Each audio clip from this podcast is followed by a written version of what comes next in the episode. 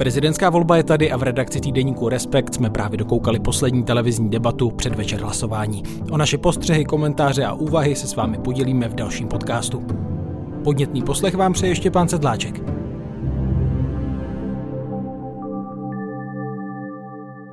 Spolu se mnou je ve studiu šéfredaktor Erik Tabery a jeho zástupci Andrea Procházková a Ondřej Kundra. Vítejte. Ahoj, dobrý den. Ahoj. Dobré ráno. Pojďme se na úvod podívat trošku na ten formát té debaty. Co říkáte na to, že Televize Nova rozdělila debatu na dvě kategorie podle preferencí v předvolebních průzkumech? Od sedmnácti hodin tedy vysílala debatu pěti kandidátů s tou nižší odhadovanou podporou, tedy s Jaroslavem Baštou, Karlem Divišem, Pavlem Fischerem, Markem Hilšerem a Tomášem Zimou. A tedy předposlední jmenovaný Marek Hilšer na protest proti tomu rozdělení debaty v té úvodní části odešel. Nemohl se trvat v této debatě, protože bych potvrzoval a souhlasil s tím, s čím nesouhlasí mnozí obyvatelé České republiky. A to jsou nerovné podmínky. A proto prosím, omluvte mě, já musím z této debaty dnes odejít. Odcházíte, pane Hilšere. Už, Ještě... i pro, už i kvůli tomu, aby se takové věci neopakovaly do budoucna. Od dvaceti hodin potom tedy debatovala trojice favorizovaných kandidátů v průzkumech. Dodám, že v první debatě tedy už nikdo neoznámil odstoupení z voleb a voliči tak tedy mají nadále na výběr z osmi kandidátů. Tak co byste řekli k tomu formátu? Přišlo vám to hodně zvolené za komerční televizi T V Nova? Erik? Tak komerční televize si může dělat, co chce, a mě to jistou logiku dává, protože přeci jenom ten rozdíl podle těch preferencí a podle toho vlastně, co zaznamenali víceméně úplně všechny výzkumy veřejného mínění, tak ten rozdíl je tam velký. Ale já chci říct, že jsem tak rád, že už je konec té kampaně, protože i, ta, na, té, i na tom formátu, a teď nemyslím to rozdělení, ale i na tom způsobu někdy té debaty a argumentace bylo znát, že už je to dlouho, a teda u Andreje Babiše to bylo dlouho, i když to byla jeho první debata, protože k tomu se ještě pot, prostě potom dostaneme, ale, ale ta, ta, ta kampaň už teď začíná hodně jako ztrácet na, na, na nějaké úrovni. Já si myslím, že nebylo teda hodně zvolený to, že udělají dvě skupiny, že bych úplně pochopila, kdyby pozvali první tři a udělali jenom jednu debatu, a že velmi chápu odešlého Marka Hilšera, že to vlastně bylo v něčem trochu ponižující, že si tady uděláme debatu, rozehřívačku od šesti hodin. Budeme si teda hrát na to, že tady s váma budeme probírat důležité otázky, ale vlastně nás nezajímáte a nemáte žádnou šanci, tak my stejně počkáme na tu osmu, kde budou tři hlavní. Takže myslím, že to bylo úplně zbytečný, a, a že i proto asi Marek Hilšer, který jinak v té volbě vlastně úplně nezáří a ne, ne, neoznačil bych ho za nějaký jako velmi zářný příklad uh, kandidáta, tak tady měl pravdu, že odešel. Mě hodně nevyhovoval formát té hlavní části, v uvozovkách hlavní, což znamená té části, kde byli ti tři kandidáti, kteří mají největší šanci se stát prezidentem nebo prezidentkou, Andrej Babiš, Danuše Nerudová a Petr Pavel, protože si myslím, že to bylo ze strany moderátora jako nezvládnuté. Nebyl ochotný ty otázky doformulovávat, bylo vidět, že mu není úplně příjemné ptát se jako kriticky nebo na nějaké věci, o kterých asi tušil, že budou vzbuzovat nějakou kontroverzi. A, a byl to takový jako pelmel překřikování těch kandidátů, za což ani ty kandidáti s kandidátkou nemohli, ale prostě to byl způsob vedení debaty ze strany Televize Nova, který si myslím, že rozhodně nepřispěl k větší informovanosti voličů před tím zítřejším a pozítřejším hlasováním. Vzhledem k tomu, že Televize Nova se domluvila s Andrejem Babišem, že tam půjde předvečer voleb, a tím pádem jako v uvozovkách to vyfoukla tu debatu České televizi, protože Česká televize byla pak nucena to udělat jiný den, před několika dny jsme ji mohli vidět v neděli, tak jsem očekával, že to bude jako daleko připravenější výkon ze strany moderátora, ze strany dramaturgie té televize, a to tedy nebyl. Já jenom vsuvku pro posluchače, Ondra řekl zítřejší a pozítřejší, ale my to natáčíme ve čtvrtek, tak jenom, aby voliči věděli, že mají hlasovat dnes. Tedy v pátek. To, to znamená v pátek a zítra. Já se omlouvám, mě evidentně ta debata uh, tak vykolejila, uh, že se mě popletly dny v týdnu. To bylo tedy k té formální části. Ondřej Kundra už to nakousl. My jsme tedy společně sledovali tu druhou debatu od osmi večer mezi Andrejem Babišem, Danuší Nerudovou a Petrem Pavlem, trojicí, kterou tedy průzkumy veřejného mínění dlouhodobě favorizují. Pojďme si tedy na úvod zase udělat takové kolečko, o tom, co jsme se nového, podstatného dozvěděli v té debatě, tedy kde poprvé vlastně vystoupil expremiér poslanec Andrej Babiš, který se dlouhodobě nezúčastnil těch debat a teď tedy s dvojicí favoritů v té debatě vystoupil. Tak kdo chce začít? Já jsem chtěla říct, že jsme se nedozvěděli podle mě vůbec nic nového a, a dozvěděli jsme se to, že Andrej Babiš dokázal udržet nějakým způsobem nervy na úzdě a že, že se nestalo to, čeho se asi jeho tým třeba obával a o čem se mluvilo, že třeba v nějaký moment neustojí nějakou kritickou otázku.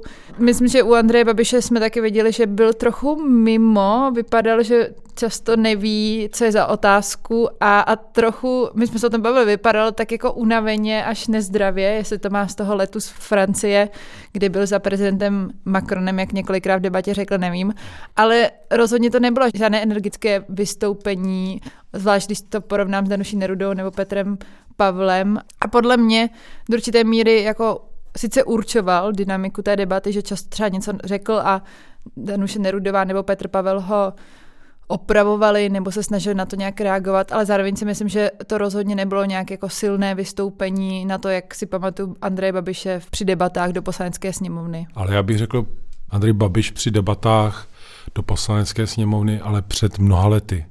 Já nejsem jako expert na psychiku a nechci si na to hrát, ale čistě, když to jakoby pozoruju jako člověk, který se věnuje politice a dění jako dlouho, tak tam se odehrává něco v něm, co, na co už jako politická a politologická nějaká terminologie neplatí. On se ztrácí v nějakém svém světě, což bylo i předtím, ale jemu to vstupuje hodně i už do toho verbálního projevu. Takže on je to opravdu někdy až na hranici jako parodie, kdy on jako vrší ta slova, skáče, někam odkazuje na věci, které podle mě velké části společnosti vůbec nemohou dávat smysl. Znovu bych tady opravdu vrátil i, ten, i tu jeho závěrečnou řeč u, u soudu, kde se řešil Čapí hnízdo, kterou ten soudce musel potom komentovat tak, že nelze udělat přepis, protože ten přepis by nedával smysl a je nutné zachovat jenom tu zvukovou stopu. A je fascinující, že může někdo s takovým projevem být vlastně na vrcholných pozicích politiky, to znamená, že téměř vlastně vyhrál, vyhrál volby, to je jedna věc, ale zároveň je druhá, což mi přijde pozoruhodné, on tady vládl dlouhou dobu, má za sebou opravdu spoustu skandálů, spoustu problémů a on se de facto nedostal ani jednou pod tlak. Ani jednou. A tady bych souhlasil s Ondrou, tohle je víc věcí nebo tématem moderátora než těch kandidátů, protože oni kdyby si do něj pouštěli, jak to bude působit, že jsou hysteričtí nebo že nechtějí do něj jakoby účelově nějakým způsobem šít. Ale vlastně jemu to prošlo strašně snadno a potom i právě tím díky tomu chaosu, který on vytvoří, tak vlastně nutí ty ostatní, aby reagovali. Takže se tak trochu stane tím, který jako určuje tu debatu. Nicméně, jako z pohledu nějakého odstupu, tam je prostě jeden chaotik, který mele slova a pak tam byly dva kandidáti, se kterými podle mě nemusíte souhlasit, ale jsou to jako strukturované bytosti. Nikdy nenapadlo, že tohle by nám mělo stačit, ale ono jo, ano. Ano, mě napadá jedno z těch citlivých témat, které tam třeba pro Andreje Babiše asi řešilo, bylo, byla covidová krize a tak to zvládal jako premiér. Bylo vidět, že on vlastně se toho ani neobává, to téma sám se k němu vrací a pořád opakuje různé další vyjmenovává, co teda ještě jeho vláda dělala. Mně je strašně líto, že zemřeli lidé, strašně mě je to líto, ale na druhé straně si myslím, že není úplně fér o tom mluvit a já bych si nikdy nedovolil někoho obvinovat, že něco udělal špatně, ale od nástupu vlády Petra Fialy bohužel zemřelo na covid téměř sedm tisíc lidí, takže nás to mrzí a já samozřejmě jsem se k tomu hlásil, byl jsem v první linii a mám svědomí naprosto čisté. Mě dneska hodně připomínal, tedy jindy nepřipomínal, ale dneska daleko více ještě Igora Matoviče, takového psychopatického slovenského politika, který se před časem na Slovensku stal také premiérem. Také měl podobné výlevy, skončil v té politice jako velkým neúspěchem. A tomu, to, to vystoupení Andreje Babiše v tomhletom bylo vlastně jakoby hodně hodně podobné, že nedávalo vlastně žádný smysl a že zároveň, a to je jako druhý nějaký point, že bylo vidět, že se musí hodně krotit, protože když oznámil nakonec minulý rok tu prezidentskou kandidaturu, tak se vpasoval do role takového jako tatíčka nebo dědečka, jako klidného člověka, hodného člověka, takového dědouška, který vás tak trošku všechny obejme, má vás vlastně rád, dokonce i s námi kritickými novináři se na chviličku, ono ho to pak přešlo, ale na chviličku se aspoň na té první tiskovce jako začal bavit. A to nějak tak jako pro Čechy k tomu prezidentskému úřadu patří a je vidět, že Andrej Babiš si to nějak uvědomuje a snaží se to nějak jako držet, což ale hrozně ho vnitřně spoutává, protože nemůže ze sebe dostat toho pravého Andreje Babiše, který tam je, ale je zamčený asi jeho poradci na deset různých zámků a teď bylo vidět, že je jak papeňák, který každou chvíli by měl bouchnout, ale musí si to bouchnutí nechat až po té televizní debatě. Tak to bylo zajímavé, jak se snaží krotit, ale je to na něm vidět, že to není upřímné. Tak já tady mám asi tři nebo čtyři výroky, které podle mě ukazují to, co jsme tady popisovali, že to na jednu stranu bylo strašně zmatený, ale zároveň se v tom projevoval takový ten Andrej Babiš, kterého známe, který jeho svět jenom o něm. Jo. A to, to bylo pro mě se nejvíc zobrazilo ve chvíli, kdy zabírali selhání Danuše Nerudové v krizovém řízení univerzity a mluvila tam o tom, jakože teda jako krizová manažerka selhala a Rey Koranteng se ptal Andreje Babiše, máte na to nějakou reakci? A on začal říkat, jak on je skvělý krizový manažer. A dlouho se nemohla jako dobrat k tomu, že on se vlastně jako neptá na Andreje Babiše, ale že se ptá na to, co říká o Danuše Nerudové. A nebo několikrát probublo takový to, že jeho tým ho nabrýfoval na pár věcí, ale zároveň to vůbec v kontextu nedávalo smysl, takže když se ho ptal na to, jestli, jestli se omluví, nebo pře, nevím, jak přesně ta otázka byla, ale jestli se omluví za to, že mluvil o tom současném systému jako polistopadovém kartelu, který ho chce odsoudit a potom po něm osvobozujícím rozsudku, to tak vlastně není, tak jestli se to omluví. Prosím vás, spojení polistopadový kartel použil poprvé režisér David Martinek, a to desátého října dva tisíce dvacet jedna. Já jsem vždycky používal název tradiční demokratické strany s bohatou korupční historií. A to, že lidi dobře vědí, co tady bylo, od kuponky, cez el té ó, všechno rozprodali, zničili, potom ó dé es, potom ČSSD privatizovala, potom byla oposmlouva, největší podvod, takže já jsem vždycky jenom četl titulky médií a tak to vždycky bylo, nikdy jsem si nevymýšlel.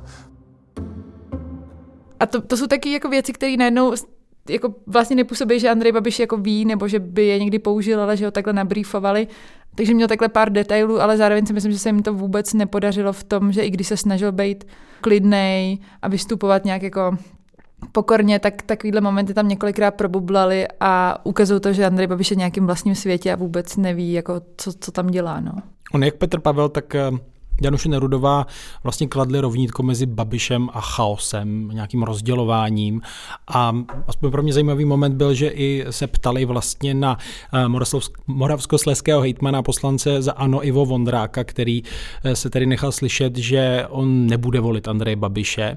Raději tedy dá hlas Petru Pavlovi s tím, že právě Babiš by podle něj nebyl dobrý prezident, protože by rozděloval tu společnost. Na to potřebujete velkou trpělivost se takhle chovat a nejsem si jistý, zdali Andrej Babiš tu trpělivost má. A to je to, co jsem prostě říkal. Proto se domnívám, že by tam byl někdo, kdo prostě ten předpoklad má k tomu větší, výrazně větší. Jsem společně s panem primátorem Macrou řekli, že prostě nevidíme Andreje Babiše jako nejlepšího kandidáta na Hrad, tak je to v podstatě skutečně jenom naše rozhodnutí. My jsme nikde nikoho nevyzývali k tomu, aby hlasovali proti němu nebo hlasovali někomu, dávají ten hlas někomu jinému. Myslím si, že to chtělo něco, co bych nazval primárkami, kdy by se k tomu vyjádřili právě členové hnutí v těch oblastech, krajích a já si myslím, že by to Andrej Babiš vyhrál, ale bylo by to dle mého názoru lepší, než prostě tímto způsobem, jak to proběhlo. Já jsem to prostě zavnímal, že to je prostě příliš autokratické rozhodnutí na to, jak je to důležité téma. Ondřej, ty si mluvil s Ivo Vondrákem, ptal se ho na ty jeho důvody. Co říkáš na ten moment, kdy vysoce postavený člen ANO přiznává, že ta strana není tak jednotná v tom, že by podporovala Andreje Babiše a že to tedy není kandidát vhodný na prezidenta za všechny? Já ti odpovím teď tak jako po babišovsku, že ti nejdřív neodpovím a pak ti možná odpovím. Tak to neodpovězení je, že mě vlastně zaujala na to reakce samotného Andreje Babiše, který na to byl dotazovaný, a tam najednou začal být jako hrozně rozpačitý. Tak on mohl říct jako cokoliv, třeba Karel Havlíček, ten jeho bývalý vicepremiér a ministr mnoha ministerstev, tak řekl, že to ukazuje, když Ivo Vondrák říká, že nebude volit Andreje Babiše, že přece mají ve straně vnitrostranickou svobodu a že každý může volit, koho chce, a že to je důkaz toho, že ta strana vlastně nějak jako standardně a demokraticky funguje, tak to třeba mohl Andrej Babiš říci, anebo cokoliv jiného, a bylo vidět, že tam jako hodně tápá, že se snaží tím, že, že tím je jako zaskočený.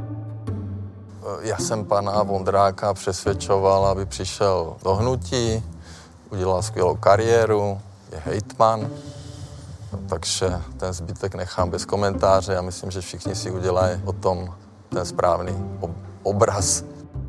Moderátor se ho dál na to mohl vyptat, protože třeba pan Vondrák, a to i v tom našem rozhovoru pro Respekt, který je stále na našem webu, tak, tak vlastně to strukturovaně vysvětluje, protože on v té své odpovědi říká, že si myslí, že prezident by neměl společnost rozdělovat, že ve společnosti už je hodně příkopů a že prostě Andrej Babiš v sobě, a to způsobuje velké konflikty ve společnosti, a že Andrej Babiš holt v sobě nemá moc jako osobnost, jako osobnost nějaký charakteristiku, nemá v sobě moc velkou silnou vnitřní pokoru, a že by to byl prezident, který by dále k hloubení těch příkopů přistupoval a, a prohluboval by je, a proto ho nebude volit. No a teď teda se vrátím obloukem k tomu, co se ptáš. Myslím si, že jako pan Vondrák, a není v tom sám, v té straně třeba primátor Ostravy, pan Macura a někteří další členové to říkají, prostě říkají to, co si jako myslí, nechtějí lhát, aspoň tak to vysvětluje, a v tom mi připadá jako důvěryhodný při tom našem rozhovoru. A když na to jsou dotazováni, tak prostě řeknou, jak o tom smýšlejí. Zároveň, a to je taky zajímavé, zajímavá zpráva pro mě o tom, jak funguje strana Andreje Babiše, když pak člověk se ptá třeba pana Vondráka nebo dalších, proč to třeba neotevírali v té straně, proč se nesnažili jako ten stranický systém, kdy to bylo oznámeno zhora, kdo bude prezidentským kandidátem, že tam nebudou žádné primárky, že tam nebude žádná větší soutěž o tom, proč se to nesnažili změnit, tak tam pak jako říkají, že, že vlastně tu potřebu tenkrát jako necítili. Takže si dneska jako stěžují na fungování té strany, na které se vlastně sami podílejí, a oni jsou také ta strana, na to člověk nemůže zapomínat. Takže si myslím, že by si částečně měli taky stěžovat na to, jakým způsobem tu vnitrostranickou politiku dělají. Eriku, bereš to jako nějaké drolení podpory Andreje Babiše vlastně mezi jeho nejbližšími, nebo ani je to spíš úkaz jednoho člověka, který nějak dá na své svědomí a promluví? Já bych o, o drolení nemluvil. A je to, je to mm, vlastně jedna buňka, která má celá výjimečné výsledky ve volbách, takže trochu odvážnější pořád platí, že Andrej Babiš vlastní hnutí ANO a to hnutí je na něm závislé. Tam je jako zajímavé, když se na to zeptali v té debatě, tak jak on, že on má tu polohu, jak na něj jako někdo kriticky němu k Babišovi jako mluví, tak on je jenom takový, takový berán, takový chudinka, on tak jako zafňuká a potom podřízne kohokoliv, kdo s ním nesouhlasí. Jako tahle ta dvojí tvář Andreje Babiše je pozoruhodná a také okamžitě hned přidopodotkl, že pan Vondrák mu vlastně vděčí za všecko, takže tohle to nemá říkat. To je prostě klasický Andrej Babiš. Pojďme k těm dalším kandidátům, Petru Pavlovi a Danuši Nerudové, a toho, jak se tedy předvedli voličům za celou tu debatu, tak Danuše Nerudová. Já myslím, že Danuši Nerudové stejně jako všem jiným politikům pomohla, že byla v jedné místnosti s Andrejem Babišem. Už jsme to viděli během kampaně a debat před do Poslanecké sněmovny, kde si myslím, že polovina úspěchu Petra Fialy byl Andrej Babiš, protože působil prostě klidně, věcně a vedle toho prostě byl ten chaot. A tahle debata vlastně mi přišla, že svým způsobem nemá uh, úspěšného kandidáta, a což je dané i tím formátem, i tím, jak se to rozbíjelo, i tím, jak Andrej Babiš rozbíjel tu debatu. Řekl bych, že nejvíc to vyhovovalo právě Babišovi, a, ale jako v rámci těch možností, co ten formát asi nabízel, tak jak Petr Pavel, tak Danuše Nerudová uhráli vlastně to, co potřebovali. Danuše Nerudové, přesně říká Andrea, se podařilo tam zabudovat u těch ekonomických témat, měla být pohotová, působila přeci jenom i tak trochu vedle toho Babiše, že těch žen bychom v té politice rozhodně potřebovali, potřebovali více. Přesto je to vlastně zajímavé, že ona se snažila mluvit hodně a nastolovat vlastní témata, ale ona vždycky, jako když domluví, tak tam zůstane nějaká jakoby prázdnota, což může být právě dáno i tím formátem té debaty, takže bych jí to nevyčítal, jako že ona je prázdná nebo to, ale že prostě se jí nepodařilo tam najít nějaký jako pevný bod, na kterém by mohla ukázat, v tomhle jsem jiná, to bude lepší. Ale chci hned dodat, že se to nepovedlo ani Petru Pavlovi. Ten vlastně možná jako pochopil, že ten žánr není úplně ideální, nebo se obával, on je obecně střídmější, takže mluvil, mluvil méně a já chápu tu strategii, jako neudělat chybu, nenechat se do něčeho zaplést, myslím si, že obecně to funguje, nicméně dneska si myslím, že se držel zpátky až moc a že to působil občas, že nemá co říct, což myslím, že nikdy není pro politika a, a dobré, ale mluvíme v nějakých jemných intencích toho problému. Já jsem koukala i včera na tu debatu na Primě, kde si myslím, že nepodala úplně dobrý výkon ve smyslu toho, že cokoliv, kdy chtěla vlastně se vymezit vůči Petru Pavlovi, tak úplně nefungovalo. A tady jsem měla pocit, že to bylo jako mnohem lepší, že působila mnohem víc sebevědoměji a ne tak nejistě jako ve středu večer na Primě.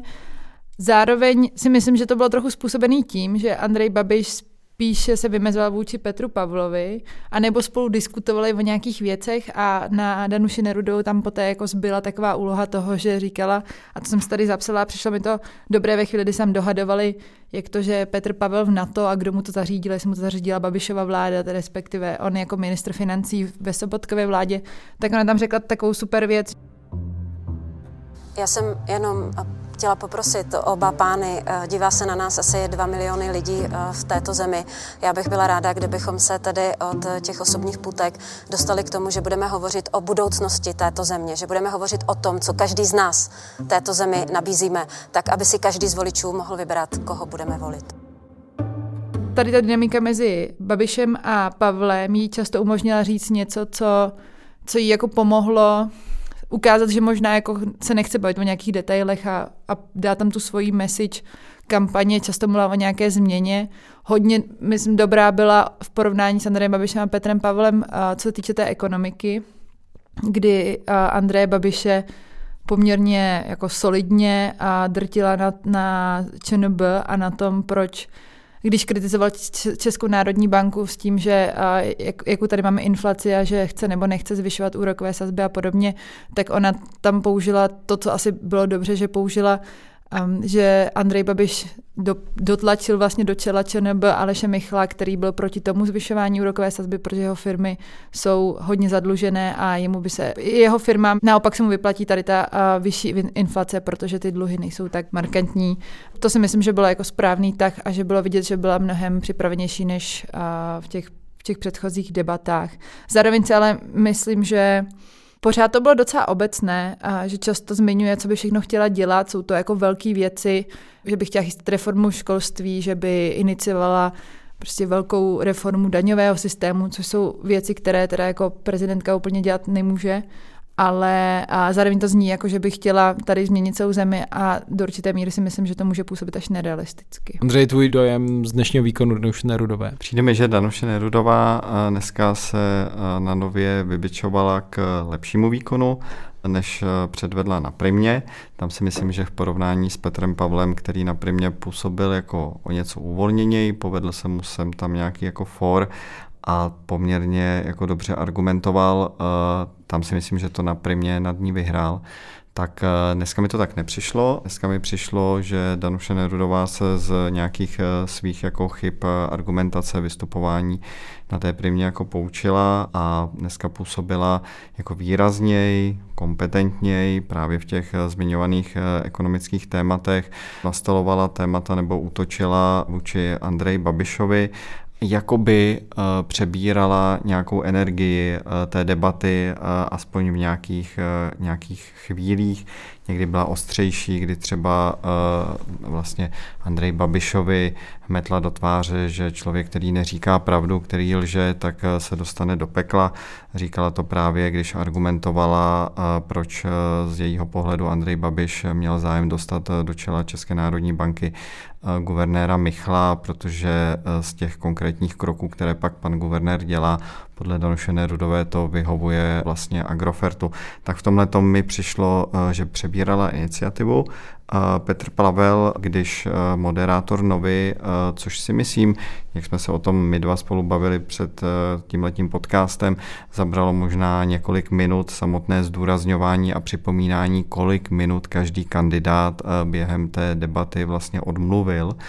Tam byla taková časomíra, pořád se to jako měřilo a moderátor Koranteng to čas od času jakoby říkal ty minuty. Tak Petr Pavel na to reagoval v jednu chvíli, že mnoho mluvnosti neznamená, že člověk říká něco podstatného. Pan generál tady mluvil teď momentálně nejméně, proto začneme u vás. Jestli jste chtěl reagovat na co to tady zaznělo? Já jsem ne? chtěl taky reagovat na to, že rozhodně nejsem vládním kandidátem, ani jsem jim nikdy nebyl. Nejsem ani stranickým kandidátem, opřel jsem se o podpisy občanů a vládu. Pokud je za co, tak kritizuji úplně stejně. A možná bych jenom dodal k tomu času, mnoho mluvnosti ještě neznamená, že člověk říká něco podstatného. To byla jeho replika na připomínání moderátora, že on toho vlastně namluvil v té debatě nejmíň. Myslím si, že to je nějaká jako strategie Petra Pavla, který ví, že když toho nebude říkat víc, tak neudělá nějakou jako chybu nebo nebude vidět, že má v něčem nějaké jako slabiny, v nějakém tématu, například jako ekonomice, tak se spíš jako drží zkrátka. Ale je otázka, jak tahle ta strategie bude vlastně fungovat na voliče. Já bych souhlasil s tím hodnocením, a to je poslední věta, že si tak nějak jako myslím, že nebo takový pocit ve mně ta debata zbuzovala, že vlastně nějak tak všichni ty tři kandidáti dneska po té debatě zůstali jakoby na svých, že ani jednomu se nějak jako dramaticky touhletou debatou nemusí podařit jako rozšířit počet voličů, kteří už pro ně byli nějakým způsobem rozhodnutí. To, nakolik a jak zafunguje tahleta debata na ty, na ty nerozhodnuté, kterých může být poměrně pořád jako dost, je otázka. Asi na ně nezafunguje z pohledu získání nějaké nové informace, protože ta debata moc nebyla o nějakých informacích. No dobře, tak Petr Pavel, pojďme, pojďme ještě víc rozebrat tu jeho taktiku, nebo jestli to je taktika opravdu být minimalistický v tom projevu a spíš stát stranou. Já bych tomu řekla asi jednu věc, a protože si myslím, že Rey Koranteng už pak jako trochu ponižoval Petra Pavla, že už to bylo takový, že už jsem měla se nepříjemný pocit, že už to bylo trochu vůči němu nefér, že pořád připomínali, jak strašně málo mluví a tak to půjdeme teď spolu zkusit, tady bude vaše téma konečně, že jo, vy nic čemu předtím jste nerozuměl, tak pojďme se bavit o té bezpečnosti a, a že jestli tam teda k někomu z toho moderátorského postu byl jako trošičku neférový přístup, tak si myslím, že to bylo vůči němu. Naopak Andrej Babiš vždycky, když si chtěl jako mít to slovo a urvat, urvat si ho, tak se ho urval a on pořád sice říkal, my vám nechceme skákat do řeči, ale máme tu tu časomíru, takže jako je potřeba, abyste nemluvili příliš dlouho. Že tam si myslím, že to ten Rey Koranteng úplně nezvlád, ale zároveň podle mě reakce Petra Pavla na tohle připomínání měla být v tom, že bude více využívat ten minutový čas.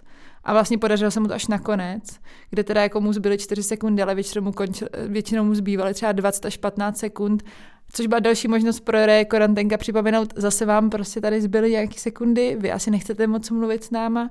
Takže tam si myslím, že i Petr Pavel možná měl nakonec snažit se třeba mluvit víc pomaleji, a i když ten formát je úplně zvláštní, nechat někoho mluvit minutu o, o nějaké obecné otázce, vlastně všichni tři říkali podobné věci a Andrej Babiš, jak víme, může mluvit tři a půl hodiny a nemusí to dávat smysl a prostě nezastaví se.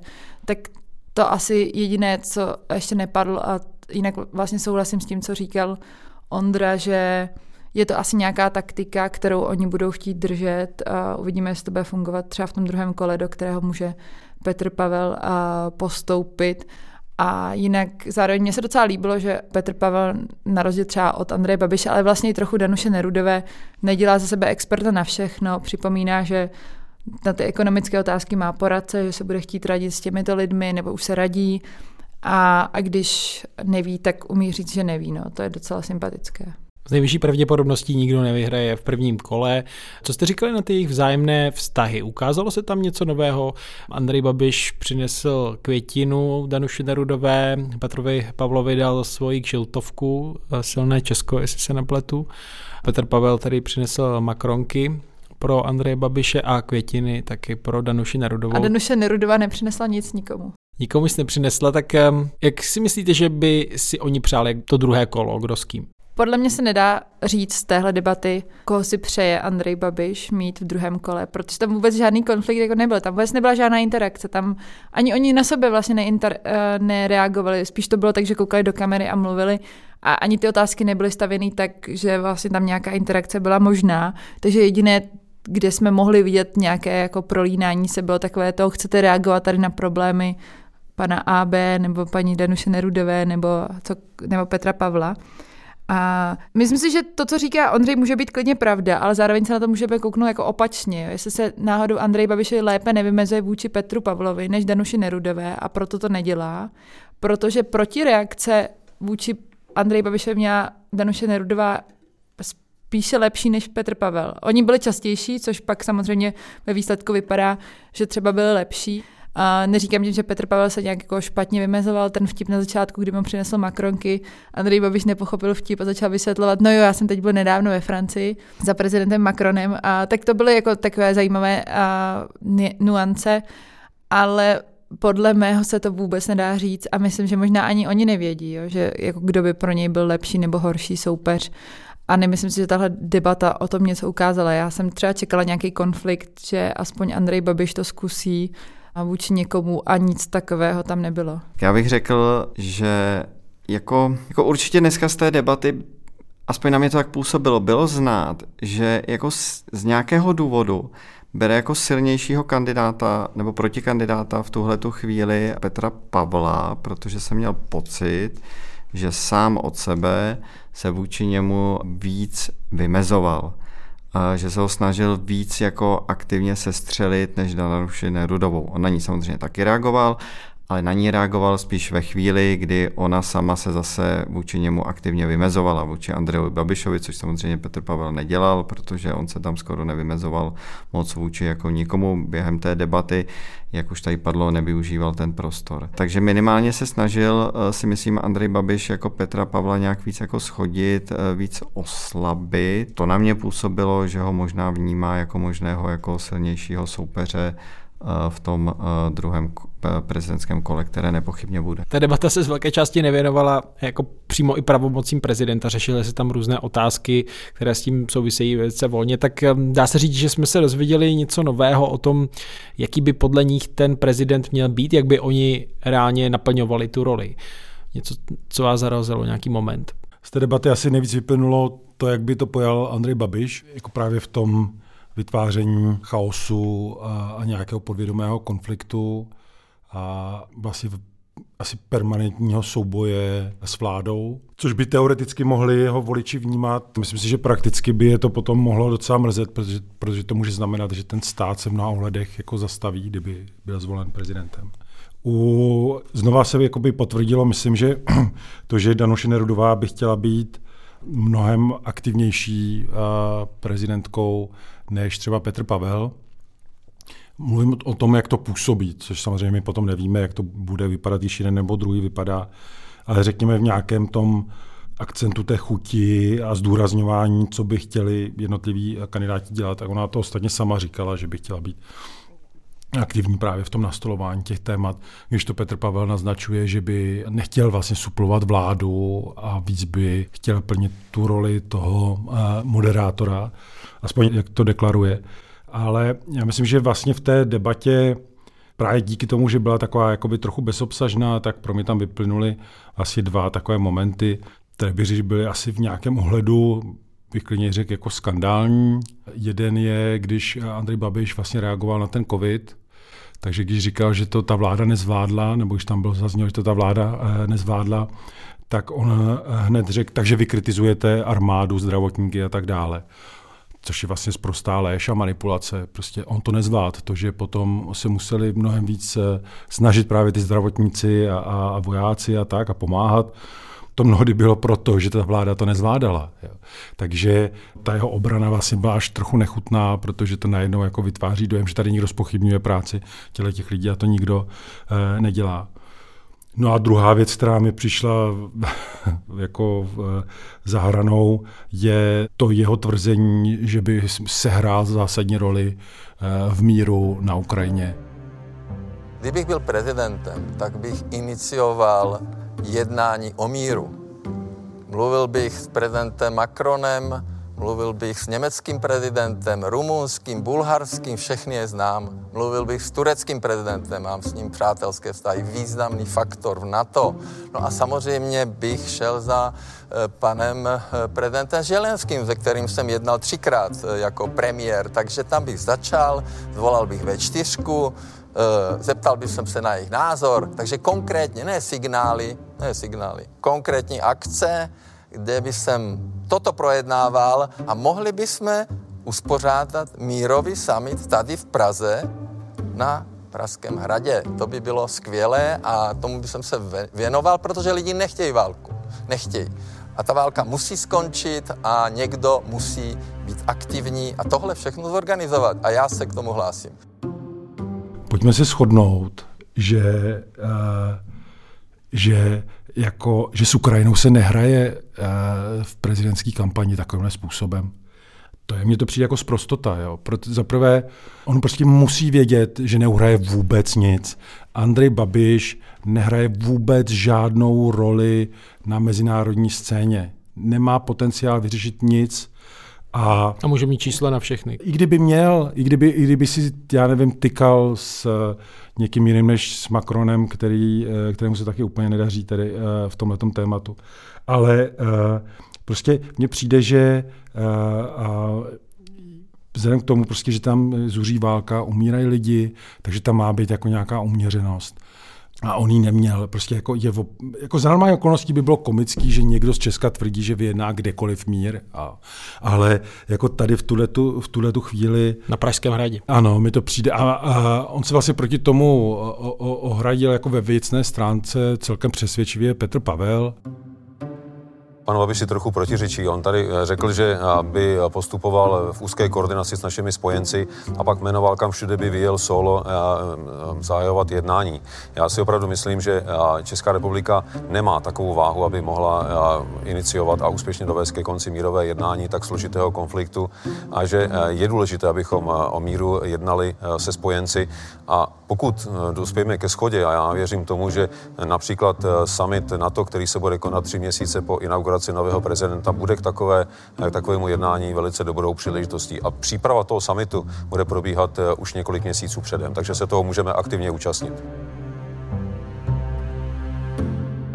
Ale já myslím, že tam mělo zaznít mnohem jako razantně od všech, i včetně jako asi moderátora, prostě zdůraznit, že to je prostě úplně absurdní. Takže jako to znova jenom potvrzuje, že Andrej Babiš si vymýšlí, vytváří prostě opravdu chaos.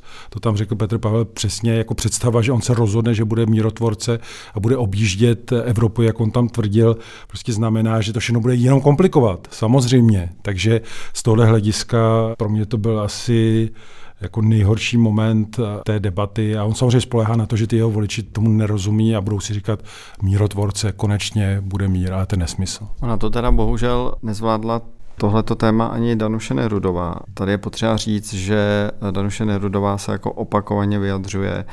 V těch vyjádřeních říkala to i když jsme s ní dělali s Androu rozhovor do Respektu. Jako silná podporovatelka Ukrajiny jasně se vymezuje proti té agresi ze strany Ruska. Opakovaně říkala, že je potřeba Ukrajině pomáhat vojensky, ekonomicky i jako jiným způsobem, tak dneska se vlastně k tomu míru přihlásila jako také. A co tady Erik zmiňoval vlastně o Andreji Babišovi, tak ona říkala, že... Musím říct, že bych samozřejmě velmi ráda i otvírala témata míru na Ukrajině, protože pan prezident Zelenskyj už vyslal signál směrem ke Spojeným státům, že by rád otevřel mírové rozhovory. A já musím říct, že vzhledem k tomu, jak úžasní jsou občany, občané této země, jak solidární byli, takže my jsme skutečně v té pomoci, kterou jsme posílali na Ukrajinu, ať už finanční či materiální, na velmi vysokých příčkách. A já pevně věřím, že ten mír na Ukrajině přijde brzy a my určitě budeme součástí obnovy Ukrajiny. A ono to takhle přesně není, jak to Danuše Nerudová formulovala. Prezident Zelenský má nějaký desetibodový seznam nebo plán toho, jak by ten mír mohl být dosažen, ale na celou řadu, s kterým se Američané nějak jako stotožňují, ale není to vyslání signálu Američanům a hlavně Rusko není ochotné na tenhle ten plán prezidenta Zelenského přistoupit, protože ten plán počítá se stažením ruských vojsk z Ukrajiny, s ukončením toho ostřelování Ukrajiny, ukrajinského území a celou řadu dalších věcí, které kdyby na to Rusko přistoupilo, tak by ukončili tu válku. A zároveň Danuše Nerudová říkala, že by ten mír mohl být nastolen vlastně jako brzo. A to je taky nesmysl, protože tomu nic jako nenasvědčuje. Ta válka dál bude pokračovat během tohoto roku. Svědčí o tom teď aktuálně z tohoto týdne jmenování nového vojenského velitele pro Ukrajinu, což je zároveň náčelník generálního štábu v Ruské federaci, pan Gerasimov. To všechno jako ukazuje, že Rusko chce dál na Ukrajině válčit a že tam chce válčit dlouhodobě.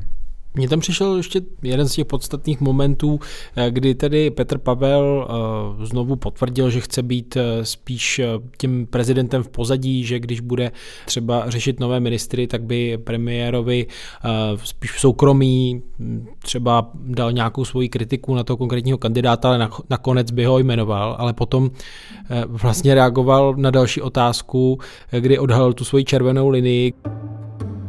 Tak máme u nás strany a jedna z nich je i v parlamentu, které zastávají poměrně často a poměrně extrémní názory.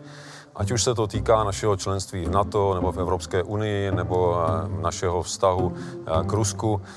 Pokud by tato strana chtěla nominovat ministra na nějakou z klíčových funkcí, například vnitra, obrany, zahraničí, no pak bych v tom opravdu viděl bezpečnostní problém pro Českou republiku a v takovém případě bych takovému návrhu nejspíš nevyhověl.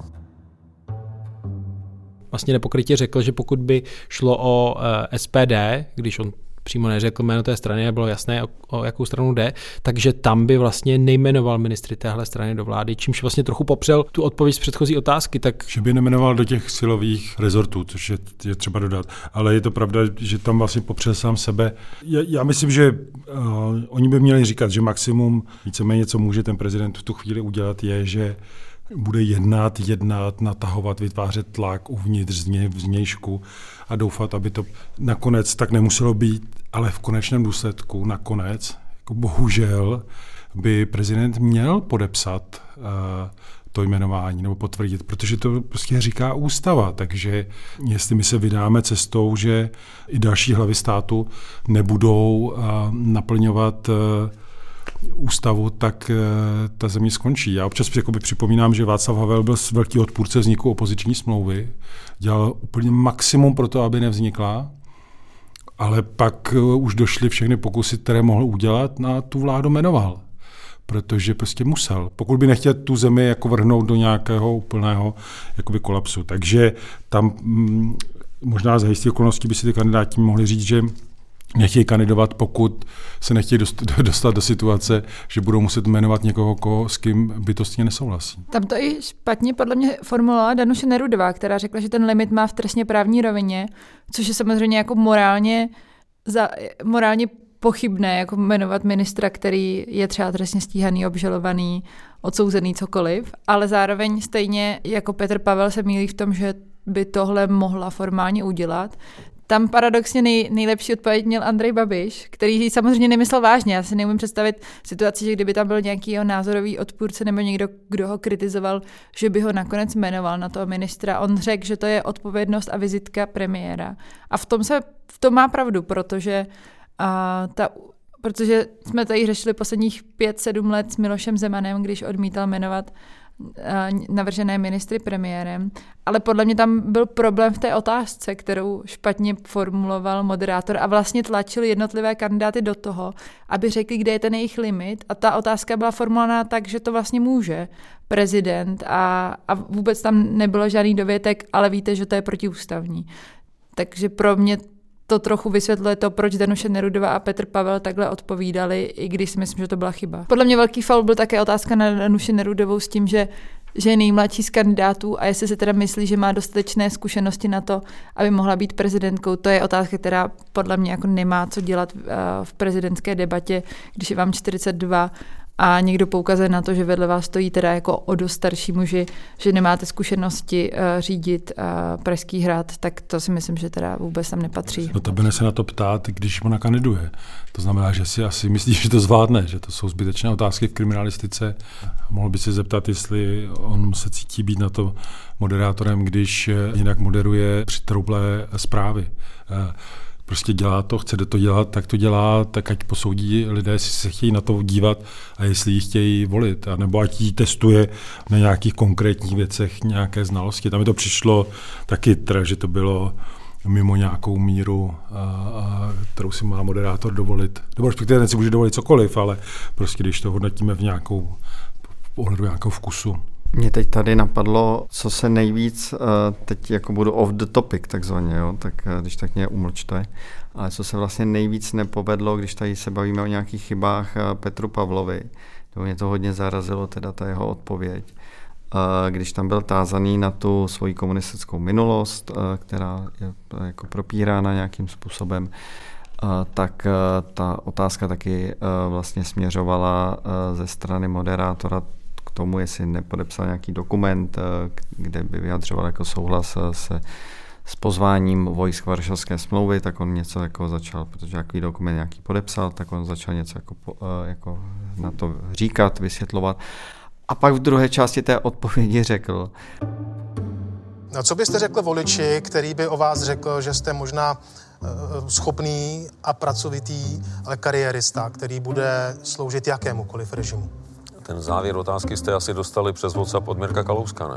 E, ne, ten závěr otázky jsem e, sepsal já se svým kolegou, tak e, nesleduji e, WhatsApp pana Kalouska, nemám na něj telefonní číslo, nevím, co jste tím myslel, ale gentlemansky to přejdeme. Nejdřív musím říct, že já jsem nikdy a v žádném dokumentu neschvaloval invazi v roce šedesát osm.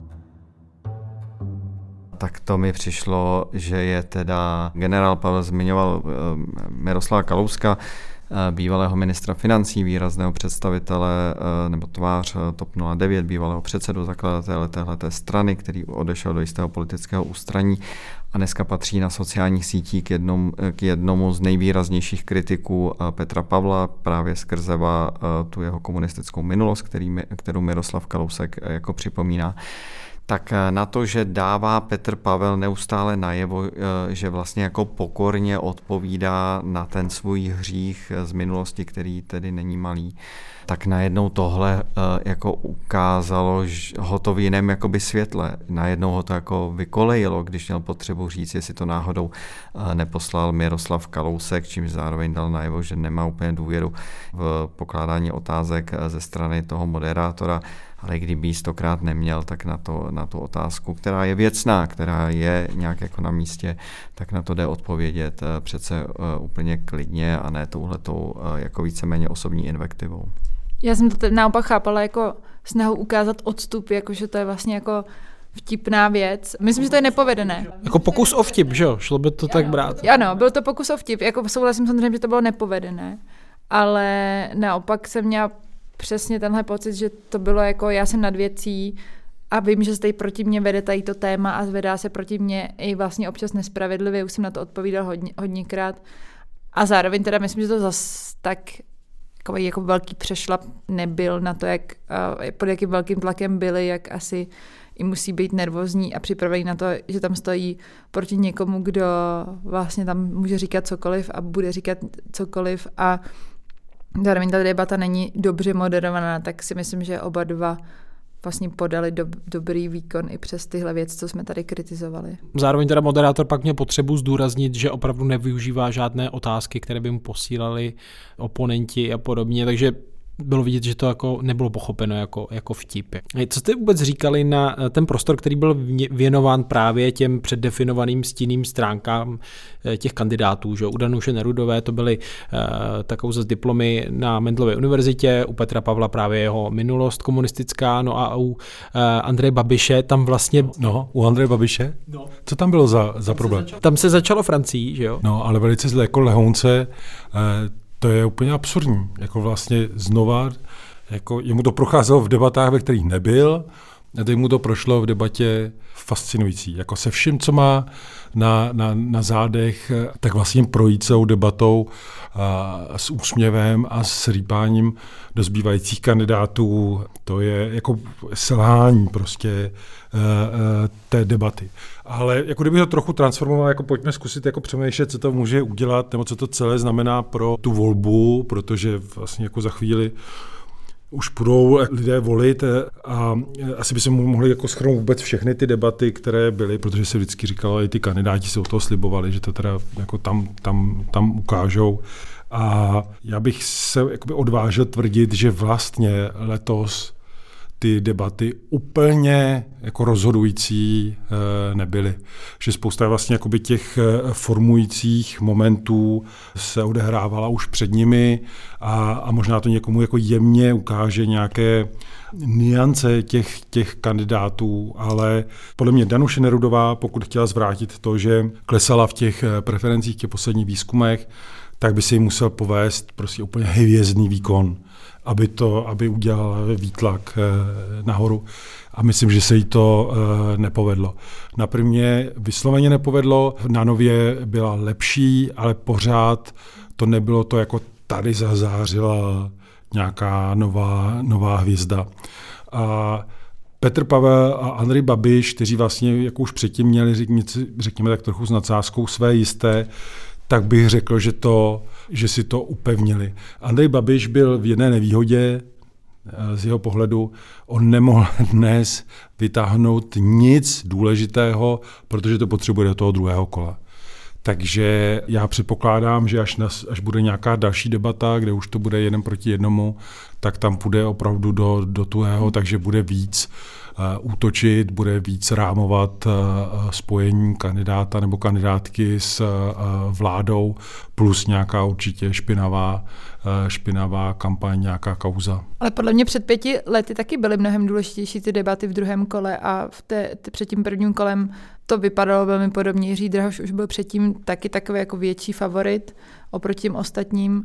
A měla jsem pocit, že už to taky možná bylo trošku jako víc rozhodnuté a že ty debaty možná neměly tak uh, velký vliv. Chtěla jsem ještě říct té Danuše Nerudové, k tomu jejímu hvězdnému výkonu, respektive, že by ho musela předvést, aby mohla získat ty procenta. Tam se podle mě ukazuje, že ona má velmi dobře budovaný profil na sociálních sítích a trochu vyzařuje jako jinak a, a pak ji vidíte v těch debatách a tam najednou jako to není tak velká energie, najednou vlastně je, není taková fresh, jaký se snaží ten tým ukázat na těch sociálních sítích a to si myslím, že je něco, co jí teoreticky může ublížit, protože spousta lidí zná z osobních setkání, kde, co jsem sama viděla, je vlastně poměrně dobrá, umí one to one jako dobře komunikovat a dobře se ptát, vlastně hodně spíš jako poslouchá a, a tak jako dává nějaký do, drobnosti, že vás teda jako nějakým způsobem poslouchá.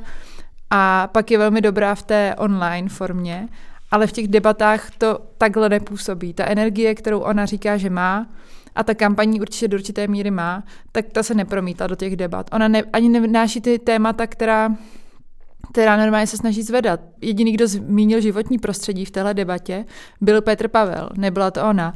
Nezvedá ani ty, ta menšinová témata, která, která vlastně na, na čem buduje tu svoji kampaň. Takže to je pořád ekonomika, solidarita, nevím, nějaká společenská odpovědnost a podobně. A to jsou věci, které mají všichni tři vlastně stejné v tom, že je akcentujou. A Petr Pavel a Danuše Nerudová tuplem.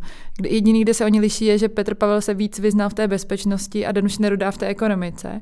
ale myslím, že tam je největší problém, že ta fresh forma, kterou ona slibovala, toho prezidentství, že bude jiná, že to vlastně poznáme na první pohled, tak to tam vlastně v debatách podle mě nebylo. Myslím, že to je výborný postřeh. Že se nepodařilo vlastně dostat do těch hlavních debat něco, co by ji odlišovalo i v tom stylu.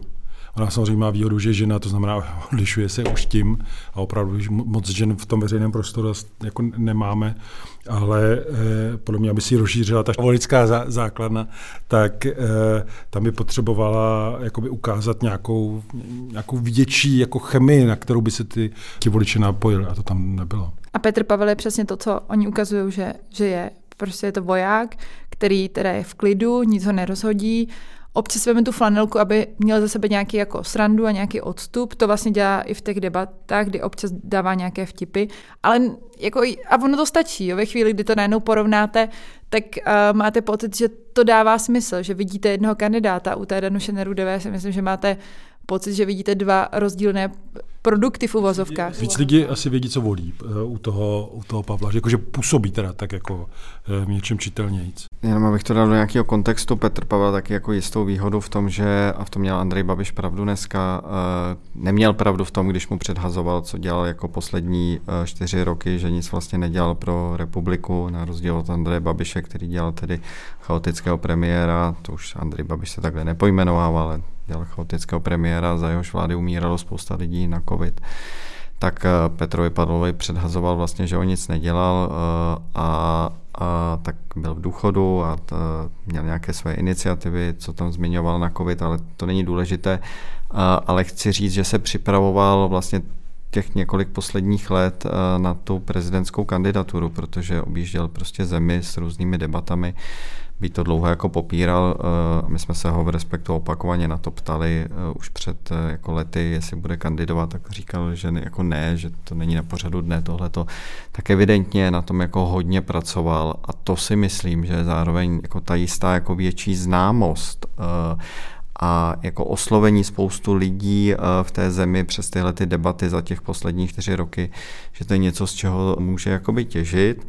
A ve chvíli, kdy nepředvádí úplně jakoby oslnivý výkon třeba v těch televizních debatách, které tady rozebíráme, tak to může dohánět tím, že něco už na té prezidentské kandidatuře právě odpracoval v těch uplynulých letech. Mě by ještě zajímaly dvě věci. Já myslím, že už jsme se dostali k takovým shrnujícím komentářům, ale přeci jen v posledních průzkumech bylo vidět určitý vzestup Jaroslava Bašty, kandidáta S P D, a na té kampani je vidět, že slibuje, že odvolá vládu, ačkoliv to vůbec není v mezích ústavy, ale také vlastně se pouští do kritiky Andreje Babiše. Tak z jakého hlediska je v zájmu S P D nemít na hradě Andreje Babiše? Já si myslím, že je v jejich zájmu tam nemít Andreje Babiše.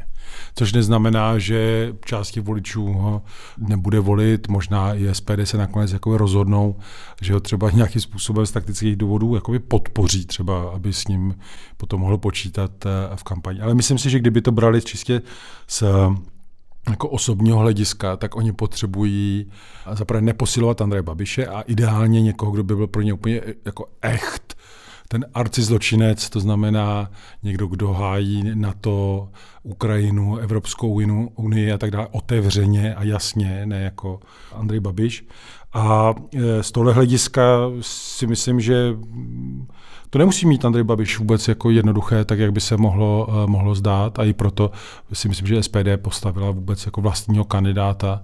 Nebo je to, jako, myslím, že to rozhodování pro, pro Tomio Okamuru bude jako trochu náročnější také, jak, jako kudy se, kudy se vydat.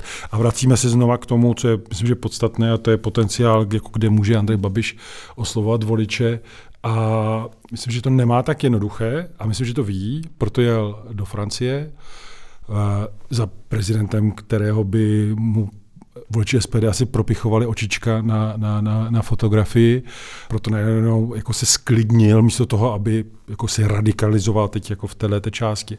Takže on si asi myslí, že může oslovovat voliče v nějakém klidnějším a, a, řekněme táboře, ale tam moc jakoby ten potenciál uh, zatím nevidím, takže sám jsem zvědav, jestli se mu podaří to někde ulovit. On vlastně ve stejném týdnu, kdy byl tedy nepravomocně osvobozen v kauze Čapí hnízdo, dojel do Francie, kde se setkal tedy s prezidentem Emmanuelem Macronem a dalšími elitami, což zase možná se tím snaží symbolizovat, že i když tam se u něj řeší nějaké podezření na daňové úniky, tak když se s ním setká prezident země, tak to možná není tak vážné, jak to v médiích vypadá. Ještě tomu, co říkal Erik, já úplně souhlasím s tím, že pro S P D, které potřebuje mít a někde ten symbol zla, proti kterému se bude neustále vymezovat, je situace, kdy Andrej Babiš sedí na Pražském hradě, jako strašně komplikovaná, protože Andrej Babiš se často vymezuje vůči stejným lidem ve smyslu O D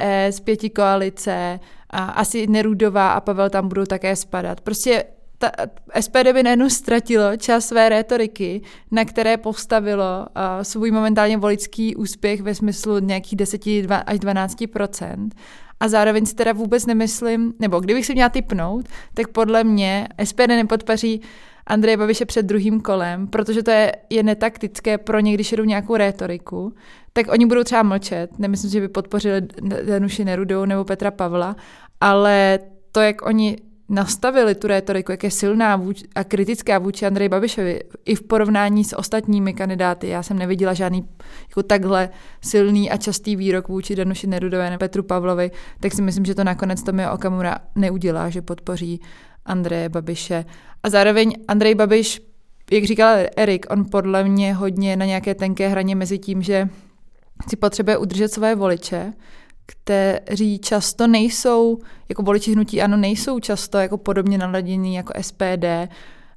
Ukazuje se z těch průzkumů, že úplně nejsou odpůrci války ve smyslu Ruska a naopak vlastně ne, nežádají výhru Ruska v ukrajinské válce a vlastně často ani nepožadují ten mír, o kterém Andrej Babiš mluvil, ale ta message o tom míru, že by byl ten, který to vyjednal, možná trochu směřuje k těm S P D voličům, pro které to naopak může být důležité téma a na čem S P D staví i svoji rétoriku. Závěrem, jak moc ošklivé to druhé kolo podle vás bude?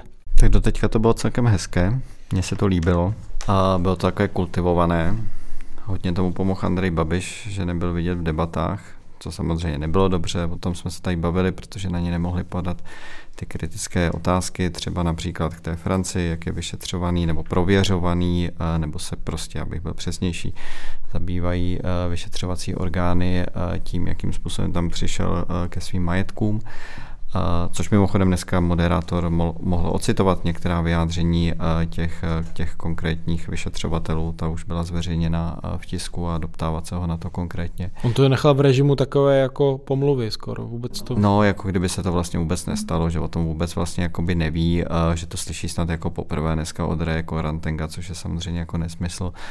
To nepochybně Andrej Babiš, jak má ty své slavné složky, tak někde bude mít i složku na Andreje Babiše, kde musí mít jako zmonitorováno, co vše se na něj ví jako v danou chvíli a vedle toho bude druhá složka, co se na něj ještě neví, ta nepochybně bude daleko tlustší. Ale abych se vrátil k té odpovědi, tak doteďka si myslím, že ta kampaň byla víceméně jako kultivovaná. A asi bude daleko tvrdší mezi tím prvním a druhým kolem, protože tam už skutečně bude o to, kdo se stane prezidentem téhleté země. Andrej Babiš umí hrát jako tvrdě, umí vytahovat různé fauly, lži. Konec konců to teď už, i když říkám, že bylo vlastně jak ta kampaň kultivovaná doteďka, tak to už předvedl, že jako pracuje ze lží. Když si pověsil na sociální sítě, že ho bude volit premiér Petr Fiala nebo předsedkyně Poslanecké sněmovny Markéta Pekarová Adamová, což je politička, na které tedy nenechá nic suchou, to se zdá, že jí je úplně jako omámený, postižený, jak často ji jako velmi jako negativně odstřeluje, tak najednou si vymyslí, že, mu, že, že, ho, že by ho asi chtěl jako volit, ještě k tomu dá jejich fotky. Tak tohle si myslím, že jako hodně přitvrdí a jako jakou cestou by se to třeba mohlo ubírat, naznačil Petr Pavel, když před Vánoci zveřejnil, jaká všechna kompra by na něj mohla být vytažena, tak jedno z nich oznámil, že někdo na něj vytáhne, že byl v S T B, potažmo v K G B, na to on odpovídá nebyl, že byl svojí, jsme u toho byl pořád, že byl svoji manželku údajně. S někým i. Tak, přesně tak, svoji první ženu, tak to také říká, že není pravda. a že když byl ve vedení armády, tak se ztratil vojenský kufřík a že se tam ztratily nějaké materiály, ale to... Já myslím, že jeho laptop. Ne? Tak, kufřík s laptopem a tam do, jako odpovídá, že se to vyšetřovalo, že se vlastně neprokázalo, že by za to nesl nějaké zavinění. Takže na tomhle tom jako ukazuje nějaké směry, kudy by se vůči němu mohla nějaká, nějaké jako nepěkné věci vyvalit a, a uvidíme, co přesně jako to bude. Myslím si, že to bude hodně horší, že to bude hodně ošklivý. Ten dojem mám z toho proto, protože mi už přišlo hodně za hranou, jak Andrej Babiš a Hnutí Ano dělal kampaň před poslaneckými volbami minulý podzim, kdy vlastně založili svou kampaň na tom, že budou dělat společenský rozbroje mezi různými věkovými skupinami, to byla první věc, a zároveň vytahovali spoustu informací, které překrucovali. A myslím si, že jim je jedno, kdo postoupí do druhého kola, že na oba dva mají nějaké scénáře a že pokud... A já jsem teď nedávno slyšela dobrý rozhovor se strategy Karla Schwarzenberga s tím jeho týmem a oni říkali, že by měli už dneska si chystat, jak Pavel, Petr Pavel, tak i Danuše Nerudová, druhé kolo a neměli by být úplně jenom slušní, protože se to nevyplácí ve chvíli, kdy proti vám někdo vytáhne nějakou informaci, kterou nemůžete vyvrátit, protože prostě neexistuje, a nebo pokroutí něco, co je trošku ve veřejném prostoru, ale pokroutí to úplně jiným způsobem. Když se koukneme na posledních sedm osm let, tak veškeré ty antikampaně byly naprosto vymyšlené věci jako litium, které zničilo vlastně Č S S D, a minule Piráti a doplatili na to, že se stali terčem Andreje Babiše, takže oni, když mají jeden jasný terč, tak si myslím, že umí vytvořit spoustu věcí a padlo to už několikrát, zmiňovalo to Erik v minulém podcastu, a že strategie Andreje Babiše bude odradit co nejvíc voličů a znechutí to takovým způsobem, aby radši nepřišli, což nakonec mu může pomoct. Já taky očekávám, že to nebude úplně hezká podívaná už z toho důvodu, že Andrej Babiš vlastně nemá co ztratit ze svého pohledu, takže on a, podle mě ve chvíli, kdy zjistí, když se budou dělat spoustu určitě průzkumů, tak ve chvíli zjistí, že jako nefunguje to, že si hraje na jako státníka, což mu asi uvěří opravdu jenom to loajální jádro, tak a, bude mnohem agresivnější. A nebo případně zůstane jako, že ten laskavý tatík, ale a, nechá tu špínu, aby šířil někdo, ně, někdo kolem něj a on nemá co nabídnout. Jako když se podíváme na celý ten průběh kampaně, kde nebyl a tam, kde se zjevil, k čemu my ho potřebujeme?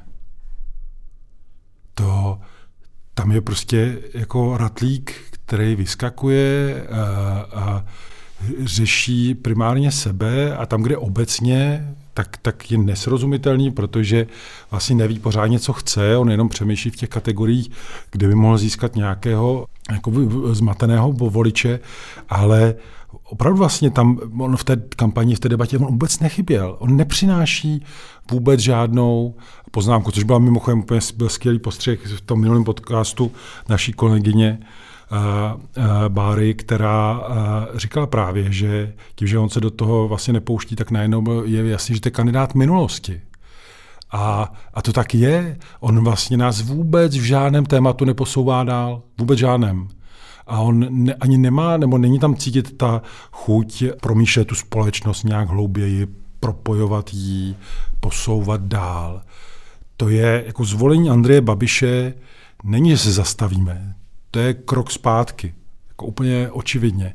To skoro není ani interpretace, to se stačí jenom dívat na to, jak vystupuje, o čem mluví, jak mluví. A z tohohle důvodu, kdyby on a, tu volbu nevyhrál, tak je to fakt skok pro nás jako vpřed. To je přesný. Podle mě Andrej Babiš kandiduje jen kvůli sobě. A, a samozřejmě Danuše Nerudová a Petr Pavel taky kandidují trochu kvůli sobě, ale vedle toho nabízí nějakou vizi prezidentství. A tak trochu můžeme říct ten obsah.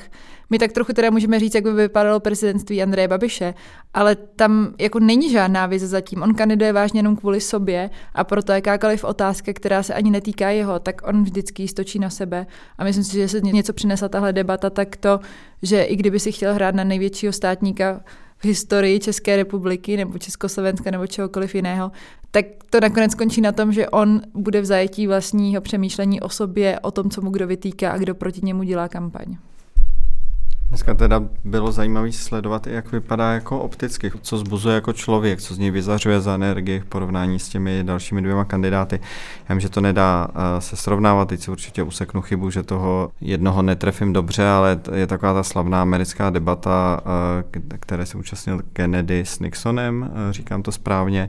Nixon tam působil oproti Kennedymu vlastně unaveným dojmem právě člověka, jako který za sobě nějakým způsobem jako to, co už bylo, kdežto Kennedy prostě opálený fešák, plný jako energie, vyzařoval jako něco jiného.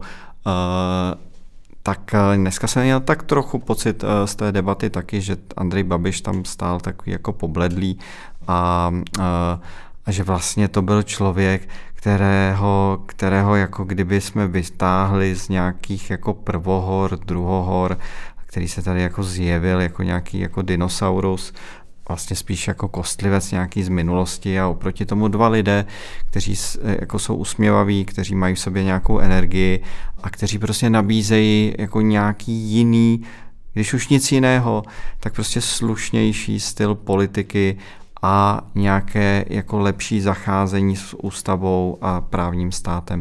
To si myslím, že jako aspoň tohleto trochu z té debaty jako dnešní bylo vidět. Z nich je cítit, že oni jako nabízejí službu. A můžeme nesouhlasit s nějakým jejich návrhem, s nějakým jejich, s nějakou jejich poznámkou, s něčím, ale nabízejí službu. A dávají do toho všechno, nabízejí jako v slušné podobě, nějakým způsobem vlastně jakoby promyšlenou, a, a vlastně oba si myslím, že ten, že ten rozdíl mezi nima a Babišem je prostě planetární.